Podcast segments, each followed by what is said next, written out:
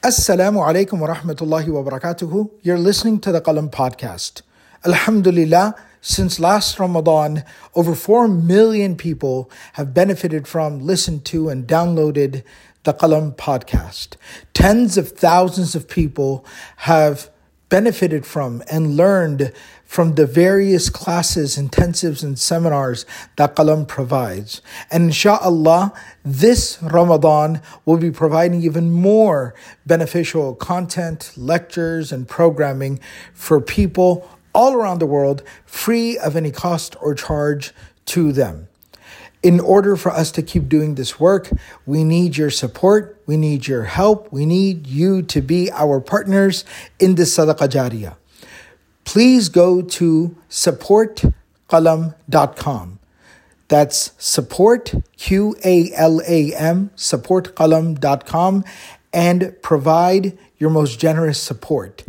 Millions of people all around the world are inshallah bi'idnillah going to benefit from all of this work and this will be your sadaqah jariyah for the eternal life of the hereafter. We really appreciate having you as part of the Qalam team and supporting us in this work, this mission, this cause. Jazakumullahu khairan. Wassalamu alaikum wa rahmatullahi wa barakatuhu. Bismillah walhamdulillah wa salatu wa salamu ala rasulillah. وعلى آله وصحبه أجمعين السلام عليكم ورحمة الله وبركاته Continuing with our series exploring the concept of peace and tranquility, serenity in the Quran and then reflecting on how we can acquire that peace and tranquility within our lives. Allah subhanahu wa ta'ala in surah number 6, Surah Al-An'am which is a really fascinating surah of the Quran, if I may digress for a moment. Surah Al An'am, it's mentioned in some authentic narrations. This is a very lengthy surah that spans, that covers the area of at least a juz, an entire juz. And there are authentic narrations that mention that this entire surah came down all at once. And this is the largest section of the Quran that was revealed at once in one instance. Secondly, this surah, Surah Al An'am, surah number six, is understood to be the Quran's thesis, the course that the Quran provides on faith, on belief, on theology, and spirituality. And so in this surah, Allah subhanahu wa ta'ala, when talking about the concept of salam, I'm going to particularly go through the verses of the Quran which talk about the concept of the salam as in the greeting. Right? Because as we're familiar, when we greet one another, we greet each other with salam. Assalamu alaikum. So there are verses in the Quran that talk about this concept of the greeting and what that greeting represents. What does it mean? What does it signify? What does it represent? So, this is the first verse that we're going to take a look at. This is verse number 54 from Surah Al An'am, Surah number 6. And in this verse, Allah addresses the Prophet Muhammad sallallahu alayhi wasallam. And Allah says to the Prophet sallallahu alayhi wasallam, وَإِذَا جَاءَكَ when they come to you. when they come to you. When who comes to you? Allah describes them as alladhina yu'minuna bi ayatina. Those who are believing in our signs. Those who are believing in our signs. Interesting, and the English doesn't do a great job in terms of capturing this. But when Allah talks about faith, when Allah talks about iman, when Allah talks about belief, and someone who has already believed, Allah says, Amanu. Alladina amanu wa amilu salihat. Allah uses the past tense. That means somebody has fully embraced the faith. Somebody has completely come into the fold of Islam. Someone has totally become a Muslim. But here's not the past tense, but the present and future tense. Yu'minuna bi ayatina. And in the Arabic language, this kind of a verb, the present and future tense verb, what it signifies is that something is not yet complete, something is not yet done, the mold has not set, the ink has not dried. We're not done yet. It's still a work in progress.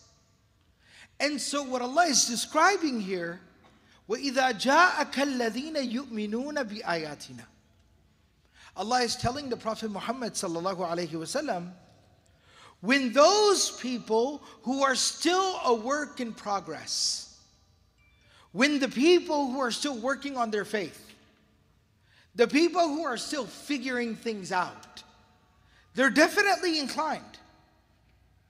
They definitely feel intrigued by Islam. They maybe even believe at some level. They're intrigued by it. They're inclined towards it. But they're not yet fully there. They're a work in progress. When these people come to you, then what should your response be? What should your reaction be, to their arrival. So Allah tells the Prophet ﷺ, فَقُلْ Say, salamun alaykum. Salamun alaykum. Which we can understand that as the general, just the generic greeting of Islam, which in and of itself is still very powerful if you think about it. Give them the salams, meaning greet them like a brother, greet them like a sister. Greet them like a community member. The fact that they're not fully there yet, you know, in flux or in turmoil, should not be held against them. Don't make them feel different because they're still figuring things out, but welcome them. Come on in. Welcome. Howdy. Come on in. Salamun alaikum. Welcome, welcome. Ahlan wa sahlan. Welcome them. Number one. Number two, if you think about the meaning of what salamun alaykum also means, it's peace be unto you, peace be upon you, right? The formal translation, which what you're basically is, it's a dua. You're saying, may Allah send His peace upon you. May Allah shower His peace down upon you. May Allah cover you with His tranquility. May Allah fill your life with peace and serenity and tranquility. That's such a powerful thing. That you greet someone, you welcome someone with a dua. Not with skepticism, who's that guy? Hey, hey, who's that? I'd never seen him here. Uh, excuse me, can I help you? Right? Which sounds like maybe that's not that bad of a thing, but it's a little off putting. It's a little off putting. But rather than that, welcoming someone with the greeting that embraces them and makes dua for them, Salamun alaykum. Assalamu alaykum. Welcome, come on in. Ahlan wa sahlan. And thirdly, the Prophet ﷺ, say that he arrived in Al Madinatul Munawwara. The day the Prophet ﷺ arrived into the city of Medina and inaugurated the city of. He gave his inaugural address. All the residents of Medina were gathered together. There were Muslims, there were Arab, some of the Arabs who still worshipped idols, and there was a Jewish community. And then there was a, you know, a scattering of different individuals, some faiths and backgrounds, but there was a variety, miscellaneous group of people. All of them were gathered together, and the Prophet ﷺ addressed them. Mural address of Medina. And what he said was, Ya ayyuhan nas, O humanity, O mankind, O people. And the very first point that he laid out for his vision for Medina, the prophetic community, was Afshus Salam, which means two things. Number one, it means greet one another, spread the greetings. Everyone be greeting one another. And secondly, it also means afshu salam, spread peace. Make sure everyone in this community feels safe, feels welcome, feels secure, feels like they belong. And that's what we see here that Allah is re- telling the Prophet, ﷺ, reminding the Prophet, ﷺ, instructing, instructing the Prophet, ﷺ, but in actuality, we're the ones who are being taught through the example of the Prophet, ﷺ, that when people show up, we should be going out and reaching out to people. But if we're failing to do our job when people up, the least we can do is not turn them away. The least we can do is not be a reason for them to not come back. But when they show up and they're still figuring things out, and that's okay, because no one's got everything figured out. فَقُلْ سَلَامٌ عَلَيْكُمْ Welcome them. Number one, step number one, welcome them. Number two is now, of course, they're here to pray, they're here to listen, they're here to learn, they're here to grow in their faith, learn their faith. How should you go about in teaching your faith? Allah gives us a curriculum. Right? A question. What's a good place to start? Allah tells us exactly where to start.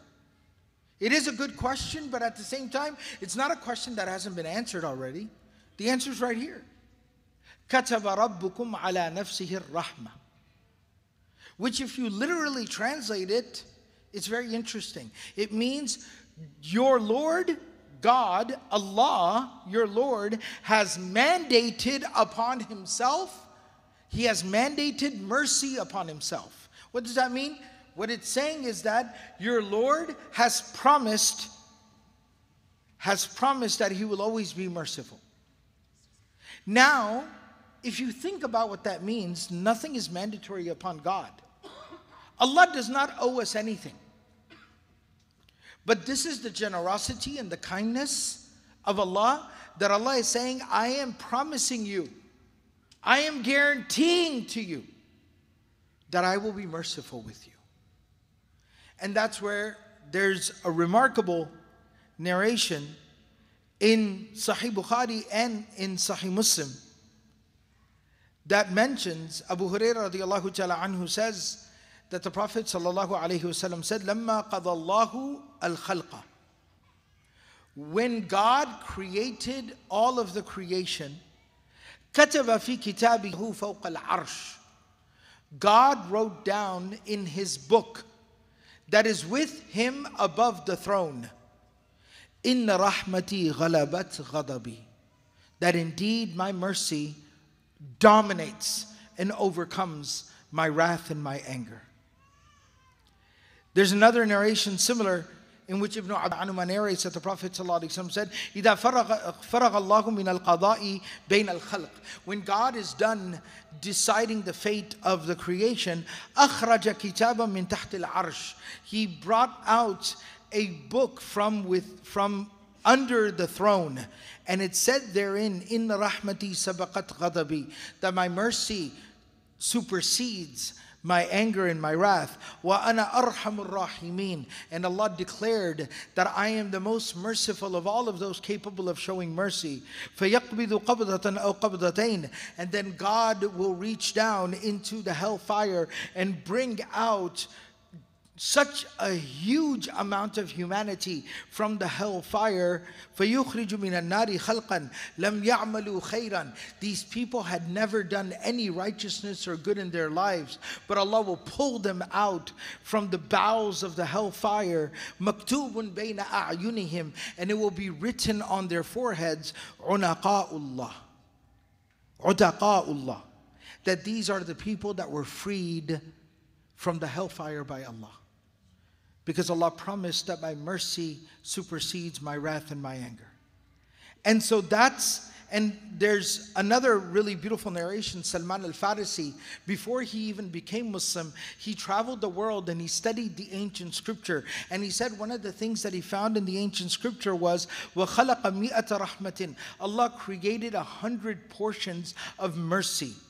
وجعل مئة رحمة قبل أن يخلق الخلق فوضع بينهم رحمة واحدة وأمسك عنده تسعا وتسعين رحمة. فبها يتراحمون وبها يتعاطفون وبها يتباذلون وبها يتزاورون. وبها تحن الناقة وتثج البقرة وتثغ الشاة وتتابع الطير وتتابع الحيتان في البحر. That Allah created a hundred portions of His mercy. One portion of God's mercy was put, and it is that one one hundredth, the one one hundredth, one, one portion out of a hundred portions of God's mercy that makes His whole world go round. That's why a mother loves. That's why we have friends and family. That's why you see the animal taking care of its offspring All of the love, all of the mercy, all of the compassion, all of the kindness that you see in this world is a result of one one hundredth of Allah's mercy. فإذا كان يوم القيامة جعل الله تلك الرحمة إلى ما عنده ورحمته أفضل وأوسع. And on the day of judgment, Allah subhanahu wa ta'ala will then shower humanity with the remaining 99 portions of His mercy. Inna rahmati, and that's what Allah says, wa rahmati wasi'at kulla shay. That my mercy encompasses everything. So in this verse, Allah is reminding us, greet the people, salamun alaykum, and then start off by helping them understand, by talking to them about Allah's mercy. That's the first lesson of Islam is Allah's mercy. أَنَّهُ مَنْ عَمِلَ مِنْكُمْ سُوءًا بِجَهَالَةٍ That anyone who has made a mistake, and it says made a mistake through ignorance, Ibn Abbas and Al-Hasan al-Basri, and they all explained, jahala just means that they, they, they didn't know what to, they didn't know any better. So anyone who has made a mistake, ثم تاب من بعده and then they repent وأصلح and they correct their ways فأنه غفور رحيم then know that indeed God is forgiving and He is merciful.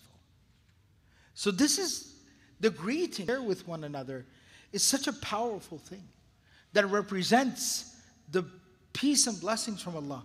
It represents tranquility. It represents the mercy of Allah. And it represents the forgiveness of Allah. So, this is a reminder from the Quran about what exactly is the meaning and the purpose behind the peace and the greetings that we share with one another and how to share those greetings amongst one and that this will create greater harmony and tranquility within the community. May Allah subhanahu wa ta'ala grant us all the ability to practice everything that's been said and heard. Subhanallah wa bihamdihi, subhanakallahum bihamdik, wa la ilaha illa anta, nastaghfiruka wa natubu ilayk.